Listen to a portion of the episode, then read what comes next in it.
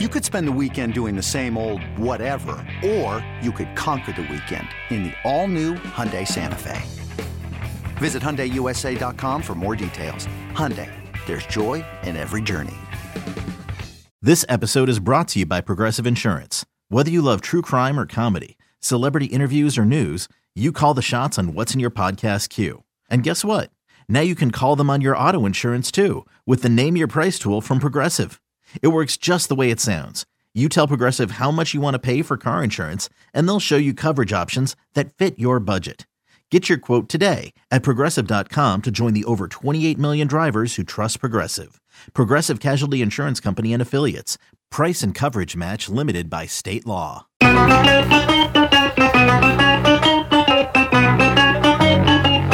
morning, campers. Al and Jerry. Don't worry, it's only an hour long, and most days it doesn't suck. All right, here we go, 5:01 on a Friday. It's not going to suck, but I'm in a mood, as Fleegs just found out. You got CeeLo and Fleegs, by the way, and you got Jerry and Sal coming up top of the hour, in for Boomer and Geo on what should be a feel-good summer Friday for everyone, not so much for myself. I'm a little annoyed here, a little behind here this morning. My Yankees got their ass kicked last night, low on sleep from the week. I got to catch up here. I'm going to be running around like a chicken with my head cut off for the next 90 minutes or so. But Fleegs is in a good mood because this time around, as he got up again to watch his Mets on DVR, had to sweat it out the other night with the big ninth-inning comeback. Last night, not so much. A no-doubter, a laugher out in Arizona where the Mets did everything right.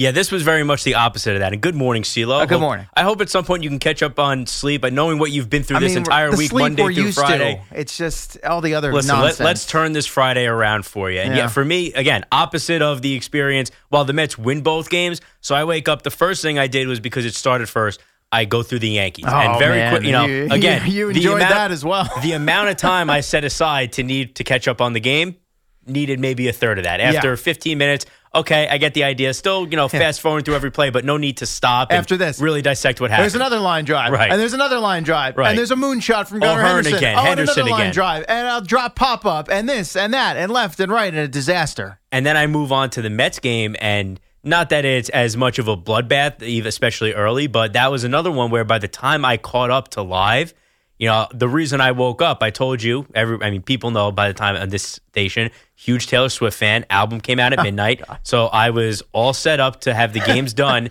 and have the Met game on still live while I'm listening to the album. And I didn't even have to worry. I'm thinking, what if it's like last night and there's a lot of drama, it's intense, it's going to be hard to focus on the music because obviously I'm going to want to have the sound on for the Mets game. Didn't need that. The Mets easily blow through the Arizona Diamondbacks to pull and complete the sweep. 17 hits, 5 from Francisco Lindor, who finishes a double shy of the cycle. Hey, he was tremendous. So he had a triple all season. He should have stopped at second on one of the two triples. Yeah, well, early in that was his first two at-bats. Listen, I'm joking. If he had stopped at second on what could have or should have been a triple, we'd be killing him. Right. Although I will say, when he rounded second on the second triple, the first one, thought he was going to get there pretty easily. When he rounded second on the second triple, I thought he was about to get thrown out.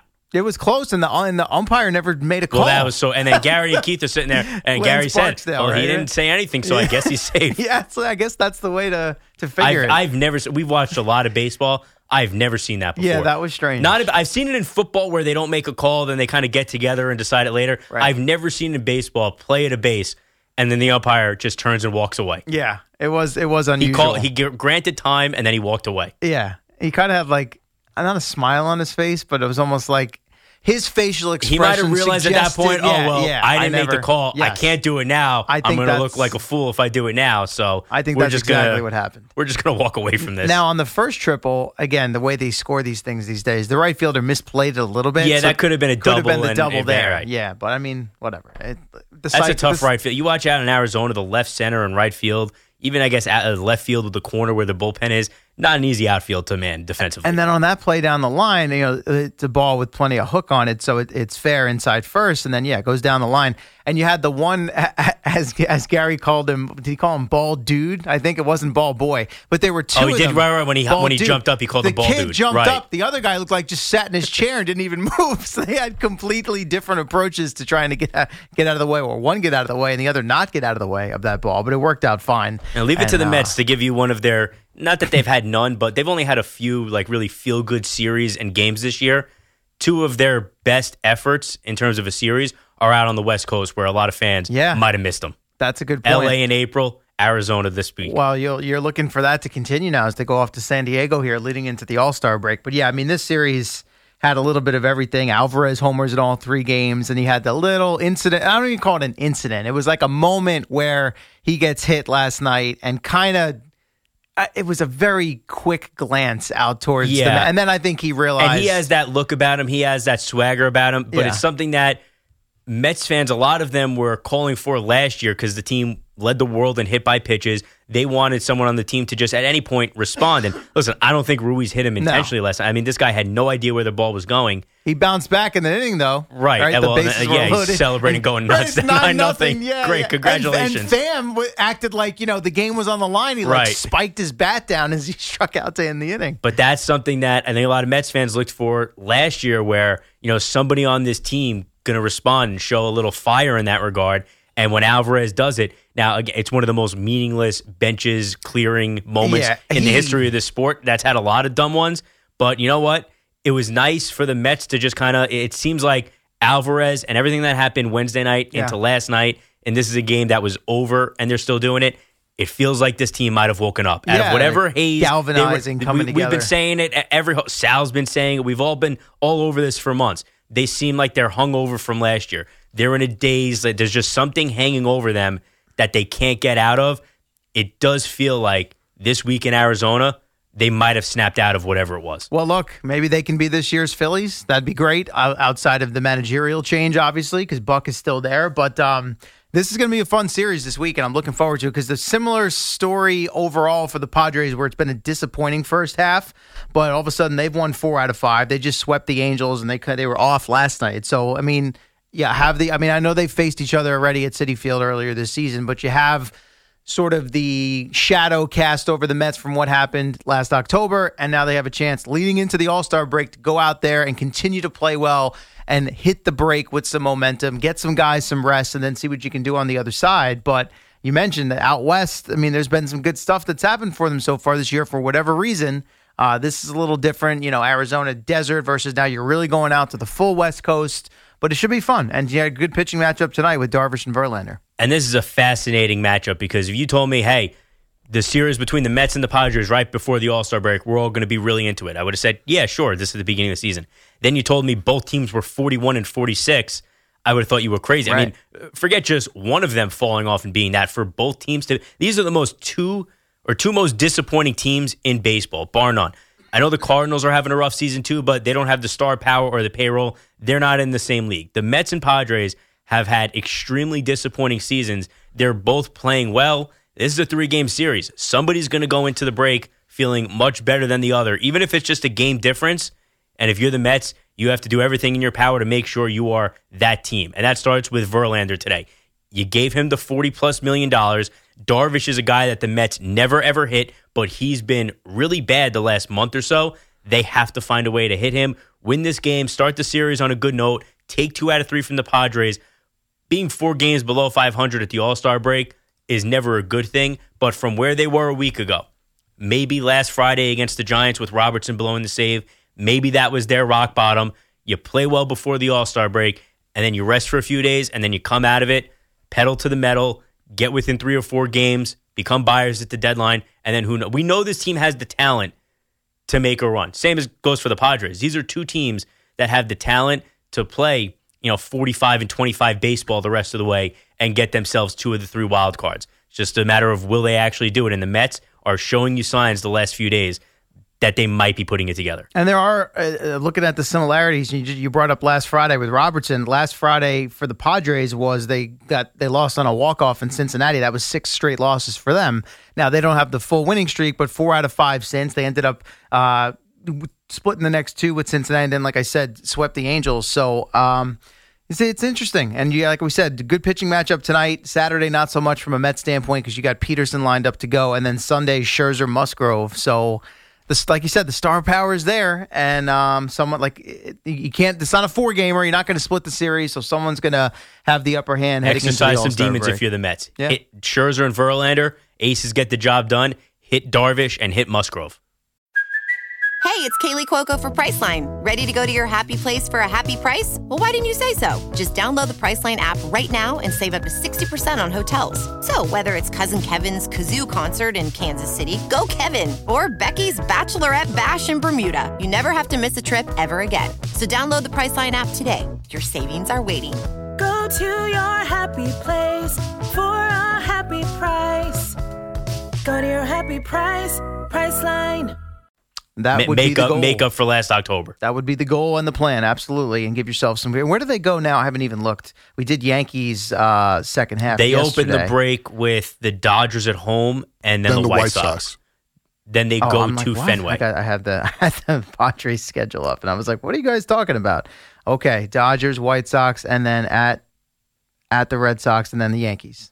So where everything's kind of like... Listen, it's not going to be easy for them. Maybe the 3 games against the White Sox at home, but you come out of the All-Star break, here are the Dodgers. It's not going to be easy, but they put themselves in a hole, losing all those games to teams like the Nationals, the Rockies, the Cubs. Yeah.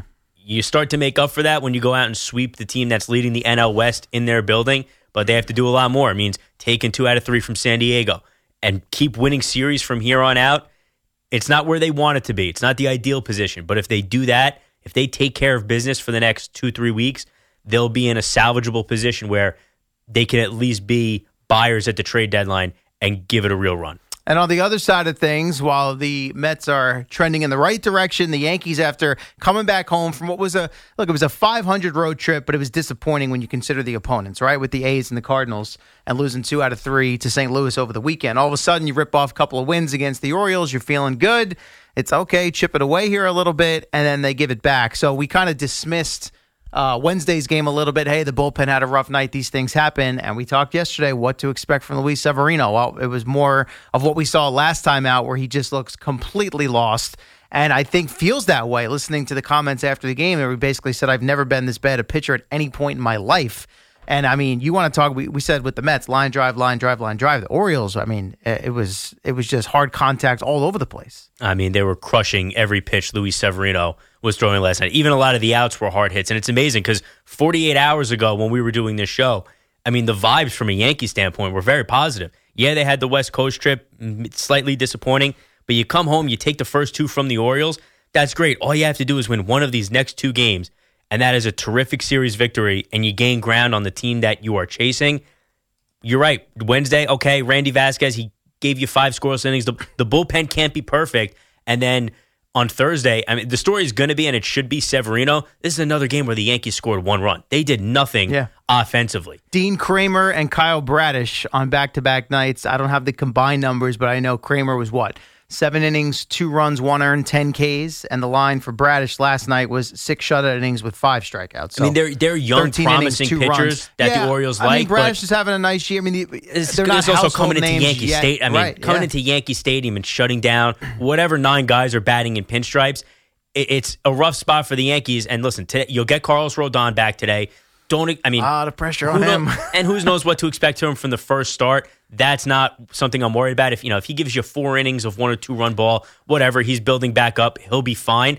The question is now, and this is something that, I mean, the Yankees went out and signed Carlos Rodon and did literally nothing else really in the offseason, nothing to address the lineup. Okay, they brought back Tommy Canley, that looking like a good move for the bullpen, but they didn't address the lineup. Just Anthony Volpe is going to make up for everything that was missing, and veterans are going to be better. Instead, almost all of the veterans, if not all of them, are worse. And now you're at a point where, CeeLo, we're talking about the Mets. Are they buyers? Are they sellers? With the Yankees, we've just kind of assumed, okay, hopefully they can go out and add 1 bat. Now we're at a point where I look at them coming up on August 1st. This team might need another starter. You're in a postseason series, 4th, 3rd starter after Cole, and I'm going to assume Carlos Rodon. Who can you trust right now in this Yankee staff? Yeah. It's not Severino. It's not Herman, even though with the perfect game in the last couple of weeks, he's not been great around that. No. And you can't trust Nestor Cortes right now if he even comes back healthy soon.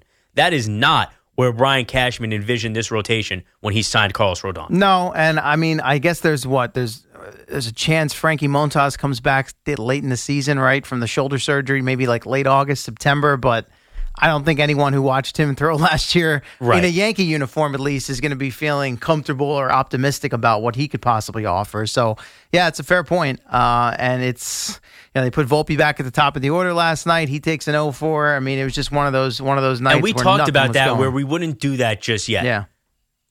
And they do it in first game. Over, like you said, it's, you know, I think that they might have jumped the gun a little bit with moving Volpe up in the lineup. It's weird because it's hard to crush the Yankees overall with how they've done standings wise since Judge went down. Look, you take the best player off of any team, especially someone as good as Aaron Judge, they're going to suffer. They look but and this feel... the New York Yankees lineup and offense, it has to be more than this. Yes, without Judge, they look in, as long as the pitching's not going to go off a cliff. And look, Severino last night was terrible, bullpen the night before, but overall, you know, it's been solid. Without Judge, they look and feel like a 500 team, which is kind of right around where they are since he went out, and this is where they've been for the last week or so, right? Split 3-3 on the road trip, split the four games with the Orioles. So that's what you are, 500 team last 10 days or so. And the feeling totally changes in a 4-game series if you win the first two versus, you know, if you split it, but you have the first two wins versus last two wins. The Orioles can now say, look, they were in a tough hole against the Yankees. They blew the game Monday. They lose Tuesday. They don't want the Yankees to gain any ground on them. And then they come out Wednesday and Thursday with nice, convincing victories, especially in the finale. And now they walk out of Yankee Stadium. That's 4 more head-to-head opportunities for the Yankees to catch them off the schedule, and they didn't lose any ground. That now looks like, even though they split, it feels like a win for the Orioles and a loss for the Yankees. And you know, watching it all unfold, it felt that way as their guys were rounding the bases and high-fiving and everything. They were exuding and oozing they were confidence. Having a party. Yeah, they were. Gunnar Henderson. And the amazing thing, too, you would hear one team was up, was it 13 or 14 nothing in the 9th inning, and one of the managers gets ejected. Yeah, that was ridiculous. It's just funny. Of course, you know, it's not the guy who leads the league in ejections. Right. It's the guy who is winning by a couple touchdowns, gets himself tossed. Yeah, and basically looked like he just came out to inquire again about one of these situations where his guy gets hit and both teams get warned. And it wasn't even like, it didn't even seem angry. He just came out to ask. And it makes you wonder if he just said one wrong word very quietly. And his reaction was, I think he even, if I read his lips correctly, not that I'm John Boy or anything, I think he said, wait, I'm sorry? Like, what, did you just throw me out of the game? What was that? But it was almost like the umpire was like, listen, this game is over. Right. Let's just speed this along. I'm annoyed that the guy got hit. Yeah. I just want 3 strikes. Everybody's out. Let's go here. So he's tossing just enough. Yeah. It was a very weird situation. So, yeah, a tale of two nights for the baseball locals, certainly, and the Mets on the upswing here, heading into a fun series against the Padres. Yankees have the Cubs coming in. All eyes will be, or Yankee eyes at least, will be on Carlos Rodon tonight, so we'll see how that plays out. All right, we hit our first break here, just getting going. Fleegs may be solo at some point because I have other work to do during the breaks, which is going to be interesting, as I'm going to be running around like crazy before I get in here in about an hour to sit down with Jerry and Sal for the first update segment of a Friday morning show as they are in for Boomer and Geo to round out this July 4th week, and we're coming right back on The Fan.